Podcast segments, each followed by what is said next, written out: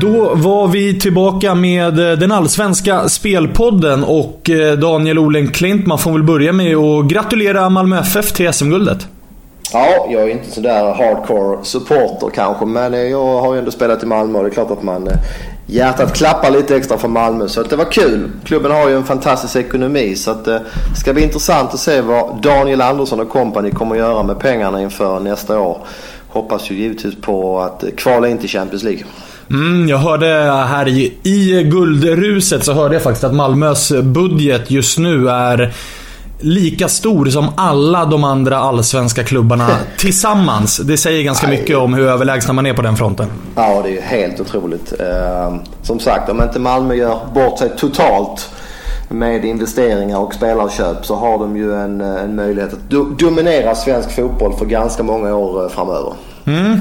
Så är det. Eh, guldstriden avgjord. Vi har fortfarande några eh, kamper kvar i serien får vi väl ändå säga. Framförallt den runt, eh, runt eh, kvalstrecket där, där Gävle har käkat upp försprånget som Helsingborg hade. Och nu är det ganska tight för att Gävle åker upp, eller Malmö åker upp till Gävle utan en, ett helt gäng nyckelspelare.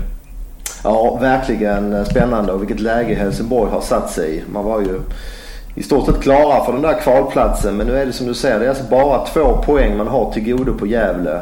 Och då möter alltså Gävle ett eh, bakfullt Malmö FF här på söndag. Det har ju festat rätt bra i Malmö de senaste dagarna och skadelistan är lång så att äh, ja, det är ju inte, det är inte helt omöjligt att tro att Gävle kan eh, lugga Malmö på, på en seger där. Och då, ja, då är det ju press på Helsingborg men då måste man ju helst vinna här nu mot eh, Falkenberg i helgen. Så att eh, bottenstriden eh, lever definitivt. Mm, 3.40 på Gävle, är det värt en liten chanspeng kanske? Det kan vara för högt, absolut. Malmö som sagt firat guldet. En hel del spelare skadade. Safari ny skada. Vilan ny skada. Viktige målvakten. Så att jag tror nog att oddset 3.40 på Gävle kommer att vara lägre på matchdag. Det, det tror jag definitivt. Mm. Eh, inga speltips eh, sådär på den matchen. Inga vanliga speltips. Vi har däremot hittat eh, spel i två andra matcher och vi kan väl börja på eh, Tele2 Arena där eh, Djurgården ska möta Häcken. Djurgården som vann borta mot Helsingborg senast. Eh, häcken stannar kvar i Stockholm då i och med att man mötte eh, AIK på, på Friends Arena så sent som eh, igår då i och med att vi spelar in det här fredag. Vad säger vi om den matchen?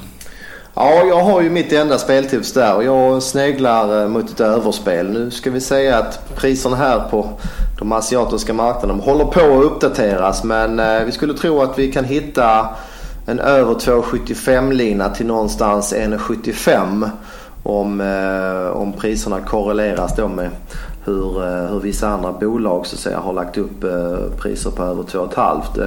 Visst, Olunga är avstängd i Djurgården. Det är ett minus men eh, vi tror väl att Ranjegi får chansen igen. Han vilades ju där mot Helsingborg borta men i Olungas frånvaro borde Ranjegi få spela. Djurgården har ju varit involverade i väldigt svängiga matcher på slutet. Minns till exempel derbyt där mot Hammarby. Eh, man har ju ett stort avbräck att Isaksson inte kan, eh, kan spela. Höje kommer säkert att stå igen. Han är ju klart sämre än Isaksson. Och sen är ju Djurgården i ett läge där, eh, ja de har ju såklart säkrat kontraktet sedan länge. Man har 37 poäng. Exakt samma som Häcken. Och man kan ju bara blicka uppåt. Man kan ju faktiskt bli eh, fy, femma med lite flyt. Sexa kan man bli med lite flyt. Kalmar finns bara fyra poäng framför. Så jag tror att Djurgården går ut och kör och jag tror likadant med Häcken. De har också 37 poäng. Och där är det ju intressant att eh, uh, Ovieri där, anfallaren, står ju med ett mål under uh, Kjartansson och jagar skytteligatiteln. Mm, så är det. Och vi såg ju ett Häcken mot AIK som eh, hade läst av det Östersund gjorde mot AIK och ställde upp med en 3-5-2 till skillnad från det 4-3-3 man har använt eh, under hela säsongen egentligen. Nu tror jag att man kommer switcha tillbaks till eh, 4-3-3 och jag tror att vi kommer få se det här offensiva Häcken igen. Gerhardsson lär vilja avsluta med flaggan i topp och som du är inne på, Ovoeri lär vara extremt sugen på att vinna skytteligan här. Och jag varit lite förvånad faktiskt när jag kollade kollade in tabellen och såg att både Djurgården och Häcken faktiskt är på samma poäng. För jag tycker i grunden att Häcken är ett klart mycket bättre lag än vad, än vad Djurgården är. Så att jag, jag håller med dig om ditt överspel, det kommer jag definitivt rygga. Men jag kommer också kanske skjuta in en liten peng på Häcken ändå till, till 2,80. Som jag faktiskt mm. tycker är lite för högt kan mycket väl vara rätt. Men Helsingborgs seger igår mot Helsingborg sa ju inte så mycket. Det var ett väldigt svagt Helsingborg som dessutom bjöd på 1-0. Så att eh, jag tycker att eh, Häckens eh, insats där borta mot AIK höll ju 1-1 länge var, eh, var klart bättre än den som Djurgården hade, gjorde igår trots att Djurgården då vann. Eh, så att det kan mycket väl vara, vara rätt att titta på plushandikapp men ja, speltipset blir överspel. Vi tror att båda lagen går ut och kör. Och Vieri ska vinna skytteligan. Djurgården ska spela kul fotboll inför hemmafansen. Det borde bli mycket mål här. Så är det. Eh, vi tar oss ner till eh, Göteborg och Gamla Ullevi där eh, IFK Göteborg ska spela mot Elfsborg. Det är en viktig match för båda lagen, för det är den här kampen om fjärdeplatsen som står på spel. Förutsättningarna är att Elfsborg måste vinna matchen för att ha en chans att gå om IFK Göteborg. Eh, just nu står Göteborg på 49 poäng, Elfsborg står på 44. Det betyder ju att ett kryss för Göteborg så har man säkrat eh, fjärdeplatsen. Jag kommer dock att eh, lägga mitt spel här på Göteborg. Jag tycker att formen är bra. Man gjorde en stabil taktisk insats och vann mot AIK som var i bra form. Och nu senast åkte man upp till Sundsvall och, och vann stabilt den matchen. Eh, Omarsson på topp, eh, fortsätter göra mål. Eh, det är ett ganska bra skadeläge också för, för hemmalaget. Och Elfsborg på naturgräs, det vet vi om att det, det är inte alltid... Det är ganska stor skillnad mot när man spelar på, på konstgräs. Så jag, jag, tror att eh, Göteborg kommer vinna den här matchen och jag tycker att eh, 2-10 på hemmasegern är helt eh, klart värt en peng. Mm, kör på det.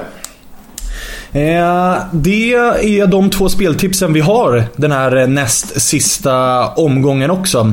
Eh, vi kommer ju vara tillbaka i ett sista program eh, inför den avslutande omgången och då kommer vi också bjuda på någon slags summering av säsongen. Vår känsla är att det har varit en bra säsong.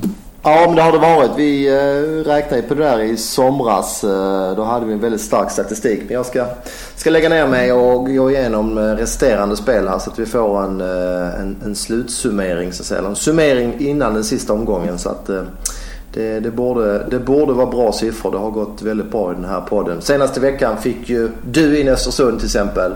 Jag fick pengarna tillbaka. Jag hade ju över tre mål i i Elfsborg-Norrköping. Det var en vinst och, en push i förra programmet till exempel. Mm.